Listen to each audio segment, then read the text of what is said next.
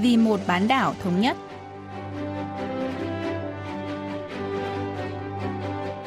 Mỹ Linh xin kính chào quý vị và các bạn. Mời quý vị và các bạn theo dõi chuyên mục Vì một bán đảo thống nhất của Đài Phát thanh Quốc tế Hàn Quốc KBS World Radio.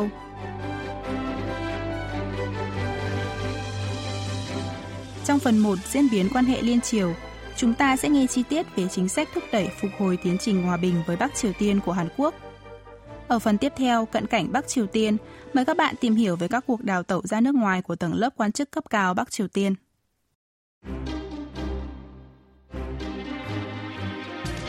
Ngày 20 tháng 10, ứng cử viên Tổng thống Mỹ của Đảng Cầm quyền Cộng hòa Donald Trump và ứng cử viên Đảng đối lập Dân chủ Joe Biden đã có một phiên tranh luận cuối cùng trên truyền hình trước thềm bầu cử Tổng thống mùng 3 tháng 10 tới. Tại đây, hai ứng cử viên đã có màn tranh luận sôi nổi về chính sách Bắc Triều Tiên của Washington. Hàn Quốc đang rất chú ý đến kết quả của cuộc bầu cử Tổng thống Mỹ bởi lo ngại sẽ ảnh hưởng tới tình thế trên bán đảo Hàn Quốc. Sau đây, nhà bình luận chính trị Choi Young-il sẽ giải thích về phương hướng chính sách đối với Bắc Triều Tiên của từng ứng viên.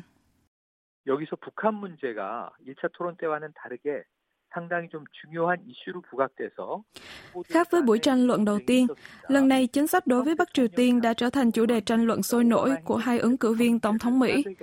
Ông Trump nhấn mạnh rằng chính quyền cựu tổng thống Obama đã thất bại trong việc giải quyết các vấn đề liên quan đến miền Bắc và ông đã ngăn chặn nguy cơ chiến tranh giữa hai nước nhờ ba lần trực tiếp gặp gỡ Chủ tịch Ủy ban Quốc vụ Bắc Triều Tiên Kim Jong-un. Trong khi đó, ứng cử viên đảng Dân Chủ Joe Biden gọi ông Kim là kẻ bạo lực và chỉ trích ông Trump đã hợp pháp hóa Bắc Triều Tiên. Mặc dù vậy, Joe Biden vẫn khẳng định sẽ gặp gỡ nhà lãnh đạo Kim Jong-un với điều kiện Bình Nhưỡng đồng ý cắt giảm năng lực hạt nhân.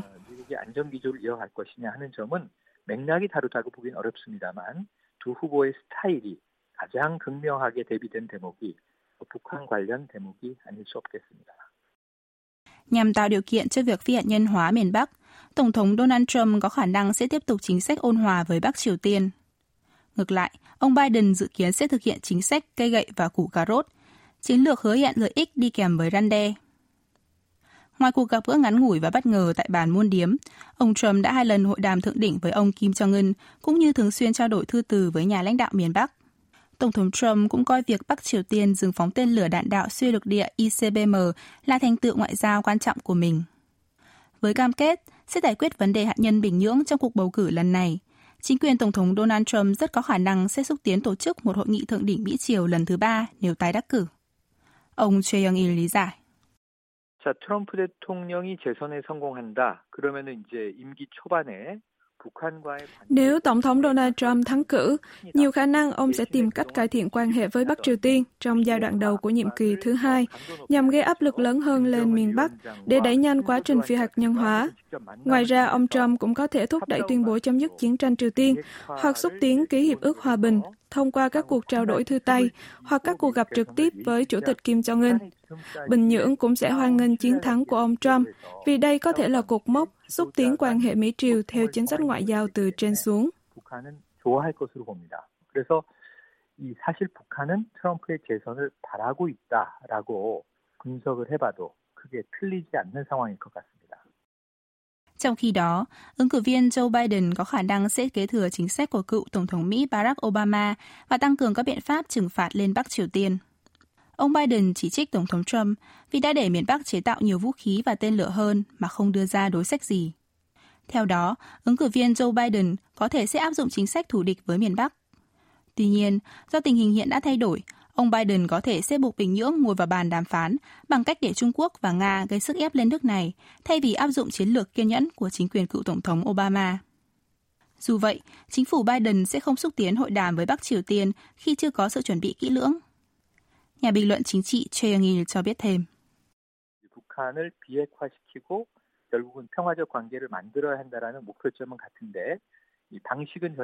Tuy phương thức khác nhau, cả Tổng thống Donald Trump và ứng cử viên Joe Biden đều có cùng mục tiêu là phi hạt nhân hóa và thiết lập quan hệ hòa bình với Bắc Triều Tiên.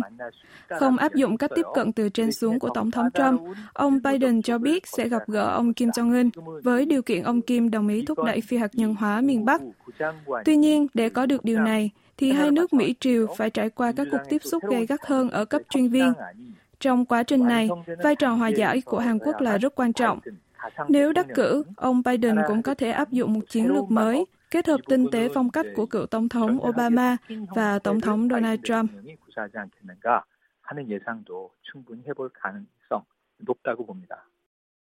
Chính phủ Hàn Quốc đang tập trung dự đoán, phân tích kết quả cuộc bầu cử Tổng thống Mỹ, vì nó có thể ảnh hưởng đến vai trò làm đầu tàu trong các vấn đề trên bán đảo Hàn Quốc mà Tổng thống Moon Jae-in đang theo đuổi. Nếu Tổng thống Trump tái đắc cử, đây sẽ là một bước tiến tích cực cho chính quyền Tổng thống Moon Jae-in, vốn ủng hộ chính sách Bắc Triều Tiên. Ngược lại, chính sách tiếp cận từ dưới lên bằng các cuộc đàm phán cấp chuyên viên của ứng cử viên Joe Biden có thể đi ngược kế hoạch của Tổng thống Moon trong việc xúc tiến tổ chức các cuộc hội nghị thượng đỉnh Mỹ-Triều và Liên Triều trong tương lai. Tuy nhiên, trong trường hợp ứng cử viên Biden đắc cử, Mỹ và Hàn Quốc sẽ có một lần nữa có điểm chung là đều được dẫn dắt bởi đảng cầm quyền Dân Chủ, như thời cựu Tổng thống Hàn Quốc Kim Dae-chung và cựu Tổng thống Mỹ Bill Clinton từng khá ní nhau trong các chính sách với miền Bắc. Do đó, đây cũng có thể là một tin tốt đối với Hàn Quốc, vì dự thảo nghị quyết về tuyên bố chấm dứt chiến tranh Triều Tiên của Quốc hội Mỹ được hầu hết các nghị sĩ Đảng Dân Chủ ủng hộ. Ông Choi Young-il phân tích.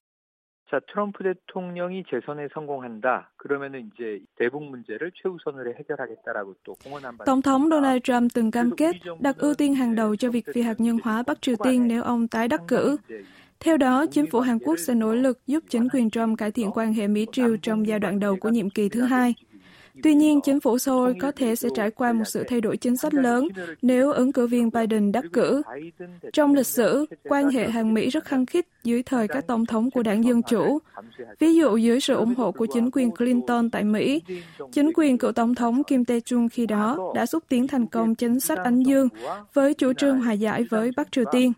Tương tự, chính phủ Mỹ do ông Biden đứng đầu được cho là sẽ có định hướng tương tự chính sách của đảng cầm quyền dân chủ đồng hành tại Hàn Quốc.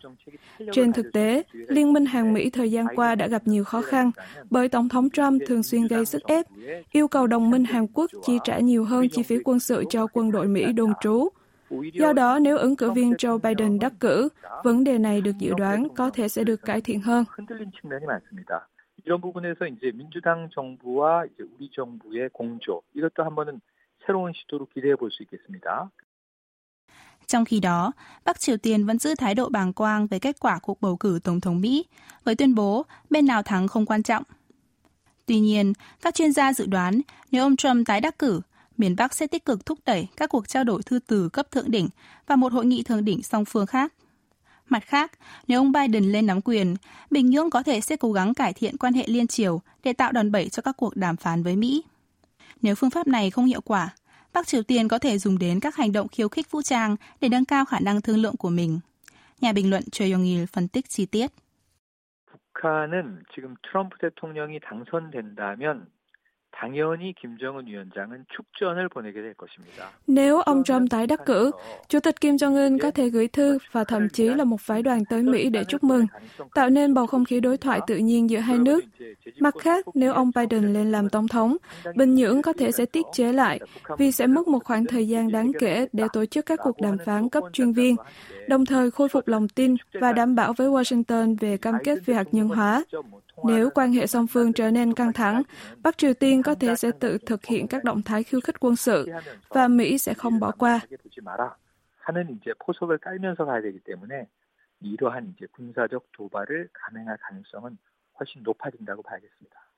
Không quá lời khi nói rằng tương lai các cuộc đàm phán Mỹ-Triều phụ thuộc vào kết quả cuộc bầu cử Tổng thống Mỹ vào tuần tới. Cho dù người đắc cử là ai, điều quan trọng là chính quyền Seoul phải củng cố hơn nữa liên minh Hàn-Mỹ và thiết lập hệ thống hợp tác an ninh giữa Hàn Quốc, Mỹ và Nhật Bản nhằm hướng tới mục tiêu phi hạt nhân hóa miền Bắc. Hàn Quốc cũng cần hợp tác với chính phủ mới của Mỹ để đưa ra các chính sách Bắc Triều Tiên hiệu quả của riêng mình.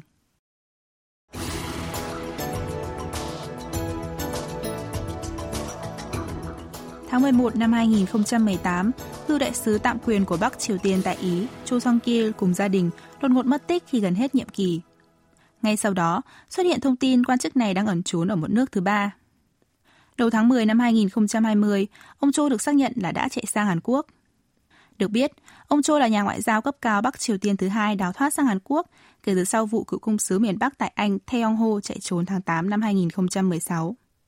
Ông Cho cũng là nhân vật cấp đại sứ đầu tiên bỏ trốn ra nước ngoài kể từ sau khi Chủ tịch Ủy ban Quốc vụ Bắc Triều Tiên Kim Jong-un lên nắm quyền. Sau đây, luật sư Ô Huyền Trung sẽ cho chúng ta biết thêm về việc một số nhà ngoại giao miền Bắc bỏ trốn khi đang thực hiện nhiệm vụ ở nước ngoài. 북한 외교관으로 첫 망명한 분은 고영환 씨가 있습니다. 이분은 91년 6월에 Nhà ngoại giao Bắc Triều Tiên đầu tiên đào thoát ra nước ngoài là cô Yong Hoan, cựu thư ký của Đại sứ quán miền Bắc tại Congo. Sau khi chạy trốn sang Hàn Quốc tháng 6 năm 1991, ông cô được giữ chức Phó Giám đốc Viện Nghiên cứu Chiến lược An ninh Quốc gia thuộc Cơ quan Tình báo Quốc gia Hàn Quốc. Gần đây, ông thường xuyên xuất hiện trên một chương trình truyền hình với tư cách là thành viên hội đồng chuyên về các vấn đề liên quan tới miền Bắc. Tháng 1 năm 1996, cựu thư ký tại Đại sứ quán Bắc Triều Tiên ở Chambia, Hyun Song Il, cũng cùng vợ bỏ trốn sang Hàn Quốc. Cuộc đào thoát của ông Hyun và gia đình đã trở thành một tin gây sốc vào thời điểm đó, vì cha ông là một quan chức cấp cao của Đảng Lao động Bắc Triều Tiên. Gần đây hơn, năm 2016, cựu công sứ Bắc Triều Tiên tại Anh Tae Yong Ho cũng đào tẩu sang Hàn Quốc. Tháng 4 năm 2020, ông Thê trở thành người đào thoát khỏi miền Bắc đầu tiên, giành được một ghế nghị sĩ tại Quốc hội Hàn Quốc. 한국으로 망명한 적이 있습니다. 특히 태용호 씨 같은 경우에는 탈북민 최초로 국회의원 후보로 나와서 당선까지 되었습니다. Ngoài Hàn Quốc, một số quan chức ngoại giao miền Bắc cũng đã chạy trốn sang một nước thứ ba khác. Cựu đại sứ Bắc Triều Tiên tại Ai Cập, Chang Seung-kil và gia đình đã đào thoát sang Mỹ tháng 8 năm 1997. Đây là lần đầu tiên một nhà ngoại giao cấp cao miền Bắc bỏ trốn sang một nước phương Tây, gây chấn động lớn và thu hút sự chú ý của cộng đồng quốc tế khi đó. Ông Oh Hyun Chung cho biết. 장승길 대사 같은 경우는 40대 초반에 북한 외무성 부부장을 지낸 아주 능력 있는 유력한 외교관이었고요. Chang Seung-kil là một nhà ngoại giao có năng lực, từng giữ chức Thứ trưởng Ngoại giao Bắc Triều Tiên khi mới ngoài 40 tuổi. Quan chức miền Bắc này đã bỏ trốn ngay trước thời điểm sắp quay trở về Bình Nhưỡng sau 3 năm làm việc tại Cairo với tư cách là một chuyên gia về các vấn đề Trung Đông. Ngay trước khi ông đào thoát, anh trai ông là Chang Sung Ho, tham sứ tại văn phòng đại diện thương mại Bắc Triều Tiên ở Pháp, cũng đã biến mất cùng gia đình. Ba ngày sau khi ông Chang Sung Kim cắt đứt liên lạc, Bộ Ngoại giao Mỹ thông báo đã chấp nhận yêu cầu tị nạn của ông, anh trai và gia đình. Có thông tin cho rằng Mỹ đã giúp ông Chang và gia đình trốn đi bằng cách sử dụng tên giả và giấy chứng nhận du lịch của công dân Mỹ mà không thông báo cho chính phủ Ai Cập. Ông Chang là một trong những trường hợp ít tham gia các hoạt động ngoại giao suốt 20 năm qua. 이 장대사 같은 경우는 20여 년이 지났는데도 지금까지도 대외적 활동을 잘 하고 있지 않거든요. Các nhà ngoại giao làm việc ở nước ngoài là tầng lớp được hưởng đặc quyền trong xã hội Bắc Triều Tiên và rất được người dân trong nước ngưỡng mộ vì được trải nghiệm thế giới bên ngoài.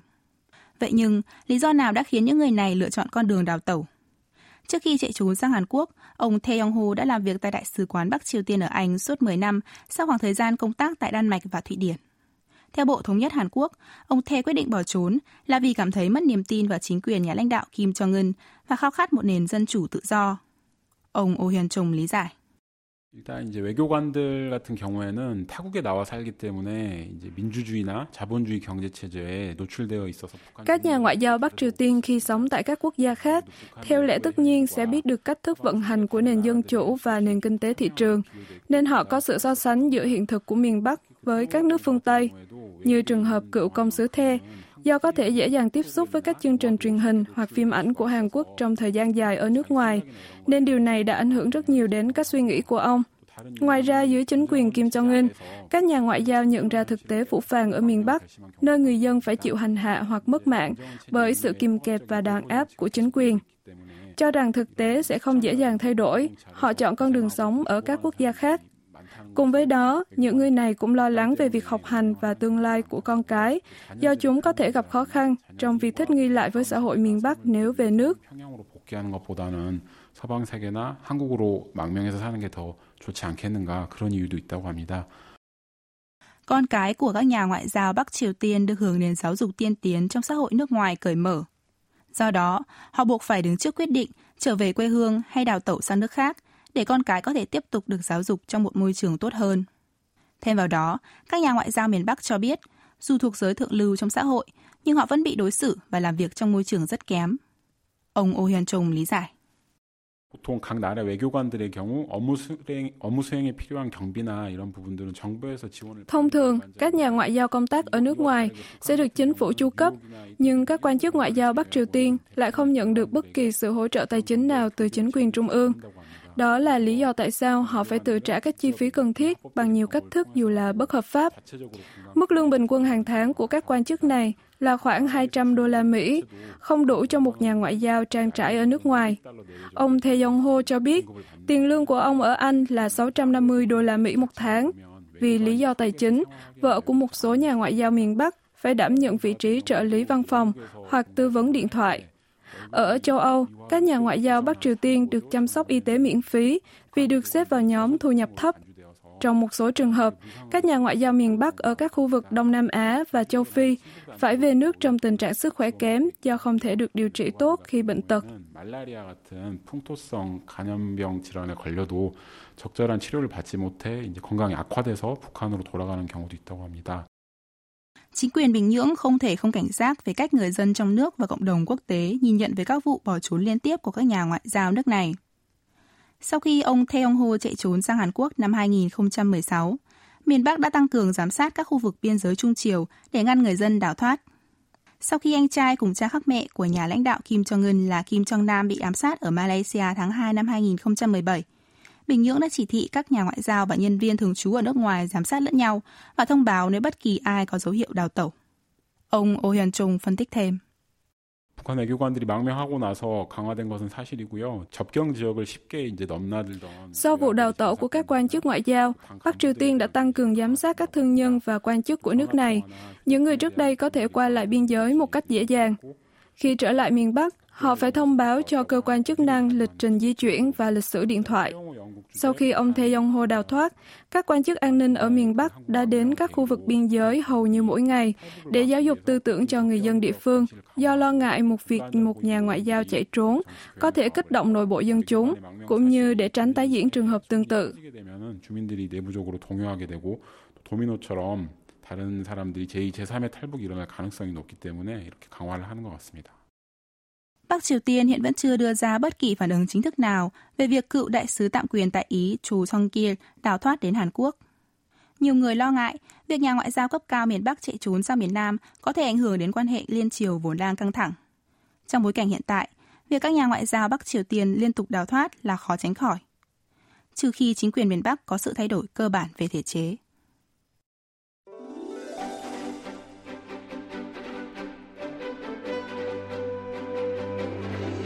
Quý vị và các bạn vừa lắng nghe chuyên mục Vì một bán đảo thống nhất của Đài Phát thanh Quốc tế Hàn Quốc KBS World Radio. Cảm ơn quý vị và các bạn đã quan tâm theo dõi. Xin kính chào tạm biệt và hẹn gặp lại trong chuyên mục tuần sau.